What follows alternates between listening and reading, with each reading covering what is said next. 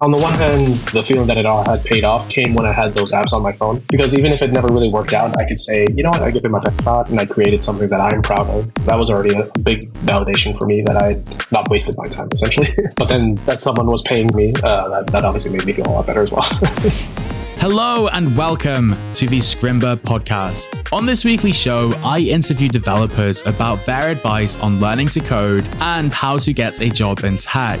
I'm your host, Alex Booker, and today I'm joined by Danny Vogel, a lawyer turned developer based in Barcelona. After working in law for 10 years, Danny realized coding pays the same, but with greater flexibility. Since it's something he dabbled with at school, Danny knew he enjoyed the idea of coding as well well. Back then, he wasn't actually sure if he had the right kind of aptitude to be a coder, but many years later, inspired by his wife's story, who's also a developer, Danny realized coding might not be so far out of reach after all. He devised a study plan alongside his full time work for a period, but when he saw the light at the end of the tunnel, he quit his job to go all in on coding. Except no one was responding to his job applications.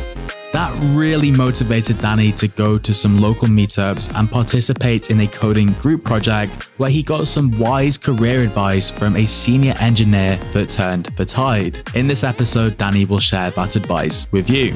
After eventually connecting with some companies, Danny learned more of his law experience transferred than he first realized and was very recently hired as a front end developer. He's joining us today to tell us how he got the job, even though it wasn't even advertised advertised as a junior position. We'll get into it in just a moment, but every now and again, I do like to ask quickly up front, as not to interrupt the episode later, that you please engage with this podcast if you enjoy it. Sometimes when you're creating a podcast, it can feel like you're sending something into a black hole. We see the numbers kind of going up, but that's not what we find fulfilling. We find helping you fulfilling. So if you could leave a review, share this episode with a friend or your friends, we'd really appreciate that. The more help we get sharing the episode, the bigger and better guests will agree to come on in the future. Thank you. Here's Danny. So growing up, I always liked, well, video games specifically, and I started playing around with computers a lot. And I was always kind of the go-to guy to fix any computer issues my family was having. But it was never obvious to me that I would actually work in that field. So here in, in Spain, when you choose your your career path, uh, like in the last few years of high school, you choose whether you want to do letters or numbers. I always thought I was more of a letters guy. And I thought that, you know, software engineer and, and any kind of engineering degree required a lot more numbers than I was comfortable with or willing to do. So I, I, can't say I really saw it, and it always felt more like a hobby to me. So no, I can't say I, uh, I ever saw myself as a programmer, coder, developer. That distinction between letters and numbers is interesting because I, I honestly couldn't answer which one I think programming is because you know obviously you're writing letters as you type code, and it is a language. So I would probably go towards letters, but then it has those mathematical roots, I suppose, that might group it in with numbers now you're working as a developer. What do you think? I mean, there's definitely math in there, but it's nothing I think anyone that can at least do basic math could can handle. I mean, it, definitely does help, but I think it also, at least in my limited experience for now, it seems like something that's I don't know for very specific kind of work. And then you can always, well, these days you can always just ask ChatGPT for help. Yeah, on the maths part, that's probably something it's really good at, to be fair, because it's quite deterministic. Probably. Okay, so you didn't go straight into coding. What did you do for a career in the first place? Well, I was kind of at a loss as to what I wanted to do exactly. The default, at least in my experience, was always just do business or law. In my case, I chose law. So I studied law for five years here in Barcelona. And after those five years, I, um, I decided to take a master's degree, which took me to New York. And that's where I um, spent six years, one year studying and then five years working as a lawyer. If my maths are correct, without asking ChatGPT in this case, you, you're basically in law studying or working for over a decade. Yeah, uh, I think it was almost exactly 10 years, actually, at least until I decided to start studying programming. That's such a long time to be doing something. You're probably familiar with the, I don't know if you'd call it a sunken, a sunken cost in this case at all, but what I'm getting at is once you've gone deep down a path, it's sometimes hard to change path. There must have been something really kind of nibbling at you to change careers and learn to code. I mean, no, it's, it's funny you bring that up. I, I, I definitely thought about the sunk cost fallacy or whatever it's called uh, a lot because you know the legal career and the masters and all that is not exactly the cheapest thing. So there was a lot of time and money spent. And the bar exam for example in new york is pretty intense and requires a lot of studying so it's a lot of effort. I've seen suits. But no it definitely occurred to me i was like wow i'm just kind of like throwing that all away. But I mean, I do think about it still, but I, I like to think of it as um, that it's not wasted. You know, it's I, I, had my career, I worked in that career, I, I learned a lot of valuable things, met a lot of interesting people, and it still gave me a lot of skills that I can still use in whatever I decide to do in the future. So yeah, I don't think of it as anything lost as opposed to just a different fork in the road. What made you want to learn to code? Well, a lot of it was mostly just kind of more practical. Basically, I wanted to, well, more money. Coders surely don't make more than lawyers. What? Well, at least in Spain, they definitely do. And I think even in the US, where you can definitely make a lot as a lawyer as well. I met my now wife in, in New York, and uh, she's always been a software engineer. So she was making salaries that are pretty close to at least, you know, what you could make as a lawyer at a top law firm. The difference is that a lawyer at a top law firm would be working until 2 a.m., where she got out at 6 or 7. Mm. Yeah. But then here in Spain, it's very different. I think here the salaries for lawyers are a lot lower, and the salaries for software engineers are higher because basically they need to attract people from outside. They need to raise their salaries to some people actually want to work here. Were you learning to code before you met your wife, who's also a coder? No. Do you think meeting her had an influence on what you decided to do? Oh, absolutely. So, like, like I was saying when I when I was in high school, you know, I, I saw software engineering as this kind of thing that I just didn't have a head for that I couldn't do. There was always this like mysterious thing about it, like it's too fancy, it's too difficult. I, I don't can't do this. And I just kind of put it aside. And then I guess when I met my wife and um, I saw what she did, and I you know slowly started learning what it was actually like, and showed a bit more interest, I, I guess I saw okay, I, I can kind of see how this works and and then definitely when I actually started studying, then it definitely took a lot of that mystique away, and I saw it as something more attainable. There's something really powerful about that. How when you see someone else doing it, and maybe they just let you in a little bit and tell you a bit more about what it involves and what the job is like, you kind of realize yeah, I can do this too. And it's just that belief is what you need to get started and go the distance, it sounds like. No, absolutely. I mean, I'm sure Hollywood had a, a, play in it too where you would see like hackers and there were always these like super nerdy types who were like geniuses and tapping away keyboards. They're like, I don't know what they're doing. What are they looking at? Yeah, 100%. And now like some of my friends see the code that I write and it looks super complicated to them. But then I'm like, well, you know, like anything else, once you get used to it, it's just like this just says hello world or whatever. And probably you have the hardest time watching TV and movies because when law is dramatized, I think they make up the most ridiculous things. And I know that to be true for coding and hacking. Absolutely. With Suits, it was always like one of the things that bugged me the most was how quickly things happened. yeah. Basically, you know, one little case could take years before you even see a judge. And here they were like, okay, next day. and we're like, yeah, okay. So, Danny, how did you actually go about learning to code? Uh, well, I just started really. Um, my wife had access to Udemy uh, through work and I took advantage of that.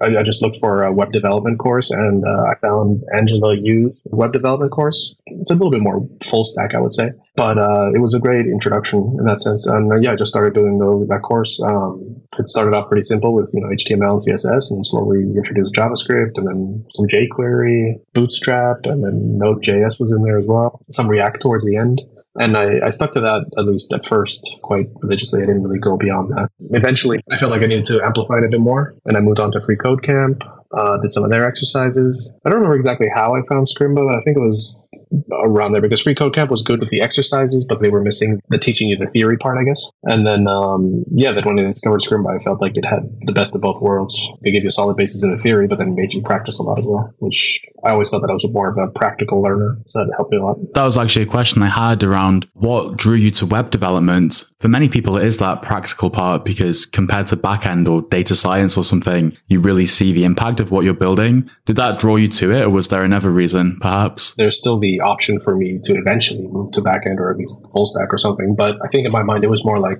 for no particular reason, front end felt more like an easier entry point. And then I would see how that went. And then if I learned a bit more about backend, maybe I'll move there. But just to get started, it felt like an easier place to start. How did you find the difficulty level of learning to code? well, it's funny because uh, HTML and CSS actually was pretty simple at first, at least. Okay. At least I thought it was at simple. You know, CSS can always be very tricky and finicky. But at the beginning, I was like, oh, this is easy. I could do this. And then I got to JavaScript and I was like, oh, wait, never mind. I think uh, at the beginning, it definitely helped that HTML and CSS was relatively easy, at least, you know, the, the easy parts, the beginning parts, because it, it made me feel more confident that, oh, this is something I can actually do. Were you doing this alongside your work as a lawyer, or did you focus full time on learning to code? Uh, no, this was, um, I mean, the beginning, my plan was basically, okay, I'll just start learning and see how it goes, but I'm not going to just, you know, give up on my career right away. that was a bit risky. Yeah. So yeah, I was working full time and uh, basically just at nights, a couple hours, and maybe on weekends I would uh, do a bit more of the courses. Do you have a sense for the kind of timeline from starting on Udemy to learning to code well enough that you felt like it was time to start looking for roles as a developer? I mean, yeah, I looked up the dates recently and it was um, basically I started Udemy September 2021 and November of 2022 is when I decided to go all in and actually quit my job and study full time so that I could actually go out and look for work. And then, then I got my job end of May of 2023. So in all, a year and a half ish. Coming up, Danny got a great advice at a meetup, and then one day his phone rang. Well, first of all, I don't specifically remember applying for the job in the first place. Danny and Alex will be right back, but first, let's take a look at your social media posts about the podcast.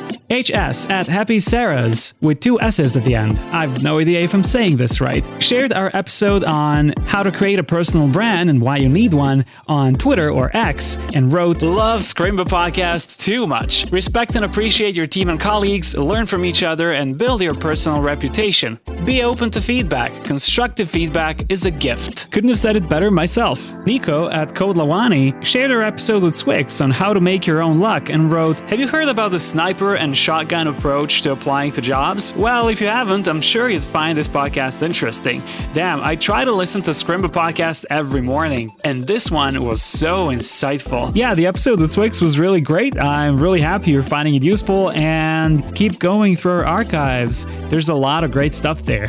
And our final shout out goes out to the person from United Kingdom who left us a review on Apple Podcasts. It says, Great podcast, very helpful, five stars. He's a man of few words, but all of them are positive. If you would like to leave us a rating or a review in your podcast app of choice, it would be greatly appreciated. Every little bit helps, and make sure we can keep working on this show.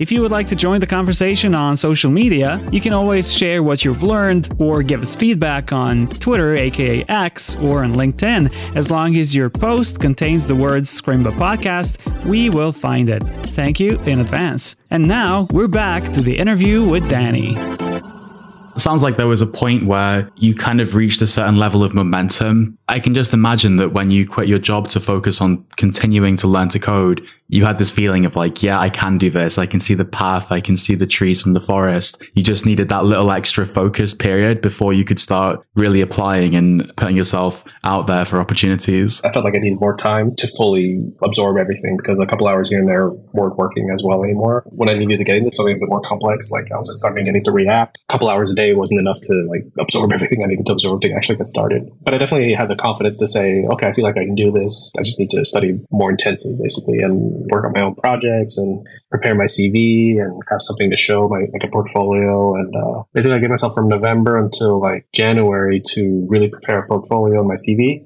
And then January, I started actually putting myself out there, updating LinkedIn, and applying for jobs. Did you feel a degree of pressure once you quit your job to make it happen? Or were you feeling pretty confident? It was okay. I mean, I had savings and stuff like that, so I was kind of comfortable in that sense. There was pressure towards the end. Like a couple of weeks before I actually got my job or even got the call for the interview, I was starting to get kind of worried. I was like, okay, no one's, you know, answered any of my applications yet. Uh, not even hearing back from anyone. I was getting pretty concerned. Also, the, the economy wasn't doing so well, so I was kind of worried in that sense. Like, if I gave up and went back to law, like, would I even be able to find a job anymore? So there was definitely a bit of pressure there as we know, and the reason you're here, you did find success in the end. I'm really excited actually to learn a bit more about how the opportunity came about. But maybe before we get into the specific opportunity you ended up succeeding at, you can tell us a bit about your job search in general. You mentioned a couple of things around not hearing back, and it was also quite a tough time in the economy as well.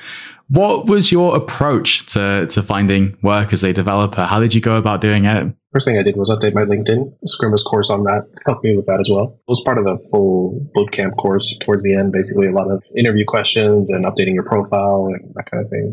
And also, I think the one thing that helped a lot was the, the keywords, like what to put in your header and your summary and that kind of thing. Because your profile was probably orientated towards law at first. yeah that was a weird part for me too. Yeah, was it quite a monumental moment when you changed your tagline from lawyer essentially to front end developer? Absolutely. Um, I mean, a, a, few people, at least my closest friends, already knew, but I'm certain there were a few people on LinkedIn who were like, "Wait, what? what's going on. I prepared my CV as best I could. Um, I put some projects on there, and then I just started applying to everything that seemed junior-ish. So basically, up to two, three years of experience, even. And in the meantime, I just kept working away, doing courses, but also focusing a lot on my own projects for my portfolio, basically. And um, I started going to meetups as well here in Barcelona. Oh, nice. Like one day I decided, okay, I should find a meetup. And then I found one and they were having a meetup like the next day. So I was like, oh, perfect. It's called Barcelona JS. It's a you know just a JavaScript group, and they uh, they have talks uh, usually at one of the tech companies here that kind of sponsors the event. There's a couple speakers, pizza and drinks, and some networking and uh, it's been great, pretty great. Like a lot of time, the talks would be too technical, and I wouldn't understand anything. But also, like I would understand just enough to be like, okay, I don't I don't get this now, but at least it kind of broadens my perspective on everything. Yeah, I like that a lot. I think there's a huge amount of value in it because as a developer, your job isn't necessarily to know all the answers. It's to know where to find the answers if you need them. And just by absorbing that kind of information at a meetup, it'll kind of help you narrow in on something when you need it. And besides, you'll probably pick it up just by being around. How did you feel about, you know, your first hack meetup? It can be a slightly intimidating environment for most people. Maybe the social part, sure, but if you're not a professional developer, you might get the sense that you're like infiltrating it somehow and you, you know, it's your first chance to see how you can converse and network with other developers. I mean, I definitely had a bit of imposter syndrome. It was a bit nerve wracking. I felt like the most clueless person there for sure. But then again, I don't know, everybody was very friendly and, and, they were happy to answer questions. And I also made the effort to speak to the people that worked at the company that was uh, hosting the meetup just to get a sense of, you know, were they hiring juniors or what were they looking for in a junior, that kind of thing. And that also helped a bit into to learn, you know, what kind of skills I should focus on. For example, like if they were more interested in testing or in, did I know what object oriented programming was or that kind of thing. What was the best piece of advice you got while networking at the meetup? If I could put you on the spot. No, for sure. Um, and, and great because this was from the first meetup as well. Um, one of the talks was from the head engineer at Honeypot. And I spoke to him afterwards and he was very helpful because obviously he's, so Honeypot is a website that helps you find a job. But the way it works is the company actually looks for candidates. So you just make your profile and put your skills on there, and then you just wait to hear from companies that are interested in you. So you don't apply like you would on LinkedIn. You make a profile, and then the companies come to you. Yeah, they do the searching, so it's comfortable in that sense. But I still get the feeling that might be trickier for junior developers. Yeah, there's a few platforms like that. Uh, Hired.com, I think, is another one. Definitely worth making a profile and, and seeing what you can glean as a as a new developer. Absolutely, my philosophy was always the shotgun approach. You know, whatever you can to apply, just send it out, and if it works, great. If it doesn't, no harm done.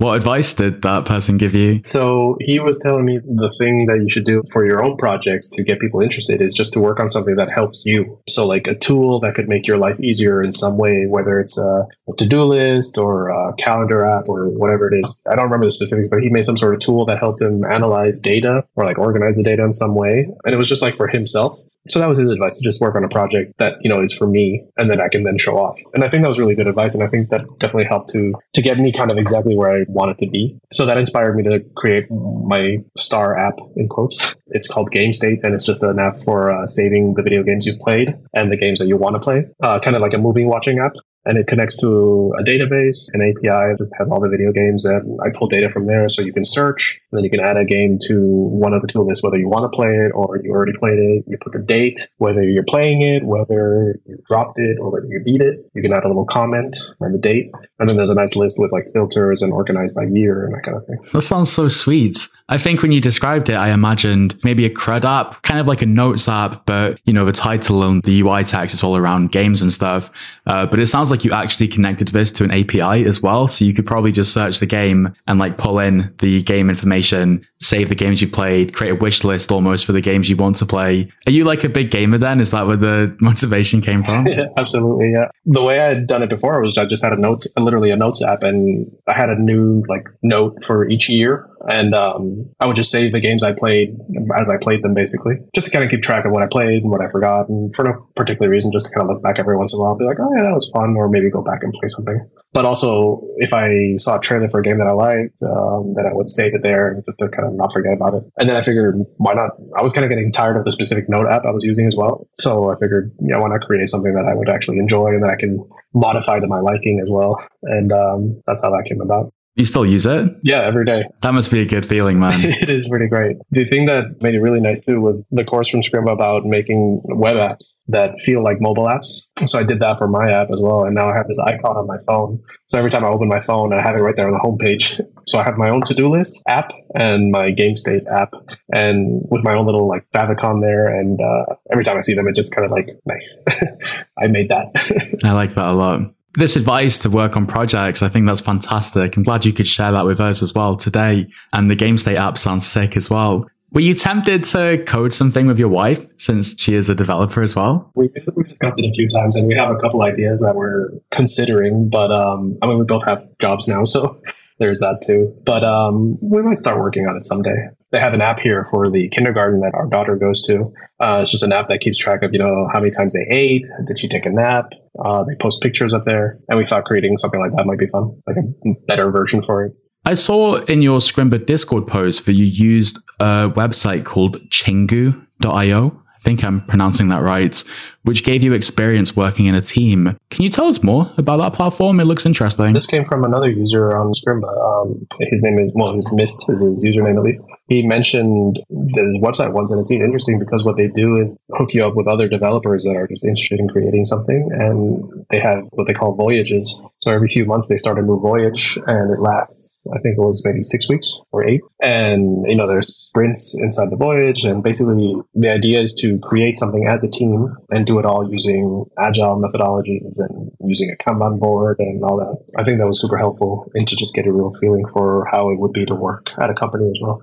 Yeah, it was a great experience. In my case, I actually joined a group that had already started, so they had already made the plan of what they wanted to create which was a crypto dashboard in my case. But I popped right in. I think they were around in their second or third week. And yeah, we just finished creating that uh, dashboard together using well, React and uh, the design and um, CSS in general, I guess, and uh, oh, Firebase authentication as well and all that stuff. What made you want to commit to that rather than code another project by yourself? Well, mostly the, the idea of learning more about how agile and scrum methodologies work also the idea of well because like having created a few projects at that point myself and you know being in control of everything i thought it was really interesting to see how we could work on separate components and then we have to figure out how to link them together and make them work with each other i thought that was interesting to see as well that's not the kind of experience you get by yourself is it no and then also the conflicts that can arise from that and maybe disagreeing with how someone does something yeah. or also seeing how they do something and being like oh i guess that's another way to do it. That's interesting. So obviously you learned a ton about collaborating on code through that process was there anything about it that could count as networking or career advice that helped you get the job you're working now? Well, the app itself, Crypto Dashboard,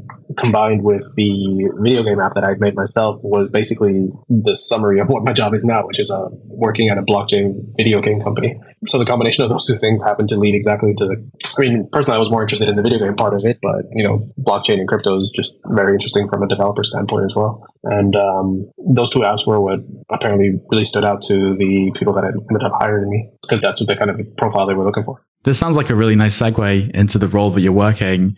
I read that the position you applied for wasn't advertised as a junior position. Can you tell us more about that and what you think they wanted to see from the candidate that meant you got the job? Well, first of all, I don't specifically remember applying for the job in the first place. You really were taking the shotgun approach, it sounds like. yes. So what happened was basically, yeah, I would just, you know, applying to jobs left and right. And one day I just get a phone call and they're like, hi, we're from this company. And I'm like, which one? So she told me the name, and I'm like searching my emails, looking for that confirmation email you get when you, you know, you apply for anything. Usually, like, oh, thanks for your interest, blah blah blah. But I couldn't find that either, so I, was very confused. But then I saw the company, and I was like, okay, it makes sense that I would have applied to this company because it's you know blockchain video game. Yeah, it sounds interesting to me. But I saw the job posting, and, and yeah, it just said front end developer, and it just asked for I guess more general experience. They didn't specify how many years you needed to have or anything like that. So um, I figured I had a decent shot. It's interesting because some people would look at a job ad uh, that doesn't cite a number of years of experience, but by virtue of the fact that it's not classified as a junior role, they might talk themselves out of applying to that position. What would you say to that? I would say not to. I mean, to be honest, I don't think I saw very many jobs that didn't have a, an experience requirement. So it was hard to say because I, I saw, I guess, both sides. Some people were just asking for a front end developer and then they were asking for five years, or they would ask for junior, but still three years of experience. And I found that kind of yeah, conflicting. So basically, I would say to focus less on the amount of years and more on what the skills are that they're asking for. So if they ask for React and I don't know, maybe Tailwind or some testing, if you feel like you have at least two or three of those, then I would say go for it if you can show off what you've done and, and show them that you're a capable developer and that you have skills worth that they're that they could be interested in, then I would say go for it. You have nothing to lose really. I agree with that 100%. I think that's very wise advice. I don't think you should ever talk yourself out of something. You should let them talk you out of it if it makes sense. Like if that's the way it's going to go, that's the way it's going to go. But you're not necessarily qualified to judge your own experience. And if you shut yourself off to opportunities because you talk yourself out of them, you don't end up in a position like yours, Danny, where you end up getting the role because of a great, I was thinking of the word coincidence, but what I'm thinking is that there just happened to be that synergy where the company was aligned with some of the projects you'd worked on while you were learning. That must have been something they were really interested in. And just because you mentioned luck and, and synergy, the other piece of advice that I got, not for coding, but for my law career, was one that I thought was uh, very important to it. It's kind of just basically the old the saying about you make your own luck. But the way he phrased it was, this was my former boss as a paralegal when I was first starting out. He uh, he just said that basically you have to give yourself as many options as you can so basically at the time i had done my master's degree and my plan really was to just do a year in new york and go back to barcelona. But uh, what ended up happening is that i got this opportunity to, to work there under this like practical program that was still part of the master's basically but i hadn't applied for it yet. So then my boss kind of gave me a lecture and says like why would you limit yourself like that? You know even if you didn't think you were going to stay you should still keep that option open for yourself in case an interesting opportunity arises so I think that's very important. And I think that's also part of why I kind of put myself out there and, and went to the meetups and, decided to do the Chingu collaborative project just to get as many skills and options under my belt as possible so that what I want can come to me. Yeah. You never knew what was going to happen. Maybe at the Chingu and one of the voyages, you work with someone who gets hired a bit ahead of you. They could intro you to the company. Maybe at the meetup, it just so happens the company hosting it is also hiring you. Like, okay, if that didn't happen, but you never could know those things, right? You have to try and see what happens. And then what did actually end up happening is that one of the companies you applied for, as you maximized your chance to get lucky by applying for a broad range of jobs that were reasonably relevant, right? And you didn't talk yourself out of, that created the opportunity to get the call back a few months later, it sounds like. I want to learn a bit more about sort of the interview process and how that all went. But what do you say we break up the interview a little bit with some quick fire questions? Okay, sure. Didn't tell you about this, did I? no, you didn't. What is one learning resource that has been the most impactful on your journey learning to code? I would have to say my wife, which is a bit unfair to everyone out there if they don't have my wife, but uh, she was extremely helpful for me. Um, I mean, basically, where you see me sitting now, uh, he sits right behind me. Uh, she actually works remotely all the time. So while I was either studying, um, she would basically be right behind me. And whenever I was banging my head against some JavaScript algorithm problem, I would try to solve it myself first, but eventually I would bug her about it. And she's been very patient and helpful. I'm pretty sure sure she's going to listen to this and be really proud of you. So shout out to Danny's wife. What is your favorite technology to use at the moment? I would say Vue. So obviously, uh, I was studying React because that was the most popular framework and the one that most jobs exist for. But my company happens to have chosen Vue as their front end framework. And at first, I was worried, but um, it turns out it just felt a lot more comfortable for me, and uh, I really enjoy working with it. That and Tailwind. I enjoyed Tailwind a lot too, which I didn't have a lot of experience with. What about a technology that you have seen and you're interested in learning more about? I just read about it yesterday. It's the React, uh, the server side components, server side rendering, and React server components. I think. Yeah, that's like a whole new world, isn't it? Yeah, and it seems to be gaining a lot of traction and popularity. So I just want to at least, even though I'm not doing that with Vue, I want to you know keep up to date with what's going on in React. Oh, I like that answer because instead of just learning a new technology, uh, you're learning essentially a pattern, an advanced topic for a technology you already know. That's really cool. I've been asking a few senior people as well what they think I should study next. So while I could, for example, go more in depth with Vue, I don't think that would be as beneficial as maybe doing more advanced JavaScript or learning something like that. I feel like something more general that could help me with any framework would be more beneficial than just limiting myself to one. Danny, what music do you like to go to? I listen to a lot of uh, lo-fi beats and hip hop, that kind of thing. Just kind of chill, rhythmic music. But then sometimes when it gets a little frustrating, maybe something a bit more rocky. Yeah. I'm a big fan of Muse. I've got a special question that I've added to the quickfire just for you.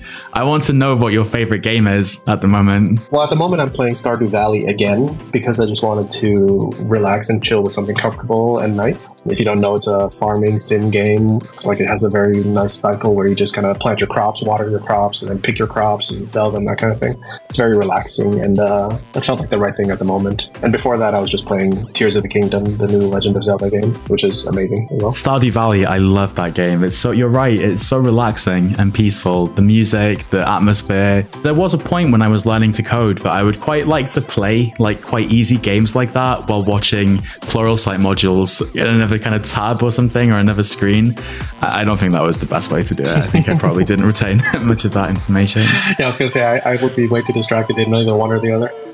All right, so I was keen to learn a bit more about the interview process. You you kind of gave us a bit of a teaser, I feel like, because you told us that they phoned you up. They were like, Danny, we liked your profile. You were like, who is this? Basically. And once you looked it all up, you were like, yeah, this makes sense. But what, yeah, what was that phone call about exactly? And maybe you can tell us what were the steps in the process? So this all happened within one week, so it was all very quick. The first call was from HR, um, and they just kind of introduced themselves and said they received my application that I didn't remember sending, and uh, just kind of asked about my general interest. They were very generic questions like, "Oh, so you're a developer, and are you interested in video games?" I was like, "Yes." And yeah, I don't think there were very complicated questions. Uh, she just basically wanted to make sure that I was, I guess, a real person and capable of having a conversation. Yeah, no red flags, basically. And then she uh, kind of explained what the next two steps would be, which would be a video call with a, the COO, who would basically be my boss if I was hired. And then after that, assuming that went well, uh, technical interview would be the last step. So that uh, second call with the CEO was a bit more in depth, but still a more general conversation kind of thing, just more specific to what I was doing as a programmer, what my what my interests were, what my career path was, that kind of thing. I was a little bit surprised that they definitely didn't care that I used to be a lawyer and just made the switch, that kind of thing. Like, I mean, they didn't care in a, in a bad way, is what I'm trying to say. It did come up, but, you know, they had no problem with it at all. They weren't deterred, to say the least. Exactly. So that was nice and gave me a bit of more confidence as well. And uh, he was very excited about my video game map as well. Um, he seemed very interested because he was using a similar thing for movies. So he, he was like, oh, that's pretty cool. And it was nice to see that as well. So it was that uh, the first step was the interview with the HR person. The second conversation was with the COO, where they weren't, weren't drilling you on technical stuff. It doesn't sound like so far, but just to have a conversation about your interests and your projects and things like that before moving on. Is that right? Yeah, and explaining a bit about the company and what I would be doing if I was hired. And then uh, since that went well, the next step was uh, going into the office to see the office and kind of see what that's like. Is it a hybrid role or an in-person role? So I happen to find the one job that is fully uh, in office. We'll definitely get into that. Okay. But yeah, tell me more about what, what came next. Uh, yeah, just the technical interview. And uh, the good thing about the whole not having remote work is that um, it's right next door to where I live. oh, yeah, decent. It's like five minutes away. It's actually halfway to my daughter's nursery, so I couldn't have asked for a better location. The uh, technical interview was at the office, and um, what that involved was uh, logging into HackerRank and um, doing one of their certifications. So HackerRank is online coding tests and technical interview kind of challenges. Right. Basically, they have kind of like certificates you can get, and basically you take a little test to get that certificate, which you can then show off on your profile in LinkedIn or whatever. I forget what mine was exactly, but it was like relatively low level JavaScript. Like I think it was junior or maybe slightly higher than that, and it consisted of two JavaScript problems to solve. Actually, technically, you could have done it in any language, but uh, in my case, obviously JavaScript. So yeah, um, I basically sat down. I even brought my own laptop, and uh, I just worked on that for about an hour and a half on those two problems. Some people they drill LeetCode, Project Euler, HackerRank type of platforms so that when they get the interview, they are warm, I suppose, or familiar. Was that something you'd prepared for? And how did the experience actually go? How did you feel at the time? Unfortunately, I had done a few, so I at least knew the format and how everything worked because uh, it's not exactly the easiest thing to work with, I would say. But I definitely didn't do enough. You can always do more. It was actually kind of tricky. Um, the first one, I, I, I did see the path relatively easily. Um, I did manage to get to a working point.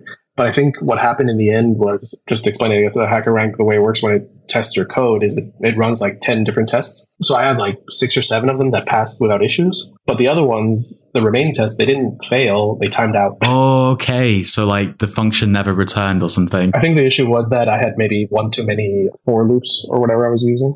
I don't think it was an infinite loop. It was just taking too long for HackerRank. They had a time limit, basically. On how long they want to process your code. So I think it still worked. It just took longer than they wanted it to take. So it wasn't efficient enough, basically, is the point. Yes, basically. so I got to that point and I was like, okay, I'm kind of running short on time. I should start on the other one. So the second one I actually did not do very well on. That one was more confusing to me and I couldn't really figure it out too well. So I guess this is where a little bit of well, where a lot luck came in. Basically, I ran out of time. Um, I actually went back to the first one as well and kind of improved it a little bit. Maybe got another test to work, but it was still kind of timing out. But the second one was a little bit of a failure, or you know, a failure to say honestly. So then the guy who was interviewing me, who, ended up being my manager, you know, I told him, okay, yeah, you know, let's take a look. Um, so I showed him the first one, and he took a look, and and he at least was of the opinion that the code did work that it was just timing out because of HackerRank's limitations, not because it was wrong per se. But you know, obviously, it could be improved performance wise, and that was it. He actually never looked at the second question, um, which was the one that I'd done badly on, and he was just like, "Yeah, okay, looks good to me. Uh, yeah, we can move on. Uh, HR person will give you a tour of the office, blah blah blah." And I'm just like, "Okay." obviously, I wasn't going to insist. Wait, wait. When you say he didn't look at the second one, did he see that it hadn't gone well and was like, there's no point going into it? Or was he just like, actually, I've seen the first challenge. That's all I needed to see? I think it was more that, yeah, he was satisfied enough with how the first one went that he either forgot about the second one or he was satisfied enough with the first one. We are not going to question that too much. nope, definitely not. We're going to have a tour of the office. Exactly. But how did you feel at the time? It doesn't sound like the tour of the office necessarily meant that you were getting an offer. You could reason they do that to be nice or something. I don't know. I mean, just to bring quite a uh, cynical kind of uh, thought process to it, if he didn't look at the second one, that could actually be kind of a bad thing because you know, he might have determined that after the first challenge, there wasn't any point looking at. I'm just saying, we know that wasn't the case, but if you're in the position where you don't know, these are definitely thoughts you can have. So I'm curious how you felt at the time about your prospects. I mean, I did feel some disappointment as well. Like while I was finishing up the, the questions, I was thinking, why didn't I do more HackerRank or why didn't I practice more of these, you know, JavaScript challenges? You can always do more. Yeah. and then I definitely recommend anyone who's still applying to do more. I was very upset at that moment, just myself, because I was thinking, wow, if I miss out on this job because I didn't do enough of these interview questions, that'll be really disappointing because I feel like I could have gotten the job otherwise. Yeah, yeah, that's a good point. Like you said, the, the whole tour of the office, it did throw me off a little bit because it felt like I was basically in already, but I wasn't because they hadn't confirmed anything. And every once in a while, they would throw in a, you know, if we had but at the same time, it felt like they had already made their decision. So it was, it was kind yeah, of strange. Yeah. I've been there before actually, where like they're talking about future plans and like, yeah, we're going to do this. There's a team summit coming up. If you are to receive an offer, how did the offer actually come your way in the end? The technical interview was on a Friday, and then by Monday they called and told me I got. So besides a slightly nervous weekend, it was uh, pretty short, I would say, a pretty quick turnaround. That must have been a pretty great feeling, especially combined with the tension of the weekend. How did you feel when you got that phone call? It was amazing. I was very, very happy just to get the opportunity after what you know that moment felt like a not that long that I had actually gone full time into that I quit my job, gone full time into studying, and uh, in the end it was about five months. And I'm just really excited that the last like two years had led to this moment. Very satisfying, very very pleased. You mentioned that obviously the job market wasn't flourishing, shall we say? It's kind of hard to get a pulse on the developer job market sometimes, but obviously with things like layoffs happening and less job ads, it can be a bit deterring. And you also mentioned that at one point you had reason for pause because you weren't hearing back like you hoped you might have was it a pretty validating feeling to get the offer? Because for all the effort you'd put forth and the development you'd seen in yourself, sometimes, you know, it's somebody else saying, yes, you've done a good enough job and you're good enough that we want to hire you and literally pay you to write code and continue growing in this opportunity. We believe in your ability to keep growing. Did that feel great? It definitely did. Like you said, it was two years that were, you know, I took my breaks here and there or left it even like a month or two at a time, but it wasn't easy to sit down every night after we working all day as well to, to study. And then also when I quit my job, you know, the, the little bit of pressure, the working all day on something and banging my head against the latest JavaScript problem that I was having. You know, now as I'm saying it, I'm thinking, on the one hand, the feeling that it all had paid off came when I had those apps on my phone. Because even if it never really worked out, I could say, you know what, I gave it my best shot and I created something that I'm proud of. So that was very satisfying as well. So that was already a, a lot of a big validation for me that I not wasted my time essentially. but then that someone was paying for me, uh, that, that obviously made me feel a lot better as well. was it all worth it in the end? Challenges and all? Absolutely. I'm, I'm very happy where I am right now. Class, man. I'm so happy to hear it. So, so happy for you as well to get that opportunity where it sounds like there's a great alignment. And yeah, glad Scrimba could play a little role as well while you did all the hard work. A very big role. I'm very thankful for uh, everything they've done. Before we wrap up, I did want to ask you a little bit about how law and the industry you worked in before maybe helped you in your pursuit of a development job. We kind of joked a little bit about the sunken cost fallacy and whether it was a wasted effort or not, but you felt pretty convinced actually that these things came with you as you took on this new adventure. I just wanted to ask what some of the things that you felt helped you from your previous experience were. So actually, one of the things that I was told, at least that that was a key factor in my hiring as well was that uh, them knowing that I was used to be a lawyer made them think that I had a great attention to detail, and that was obviously helpful for coding as it is for reviewing contracts. So that's something that I would say comes in handy. Just the being used to you know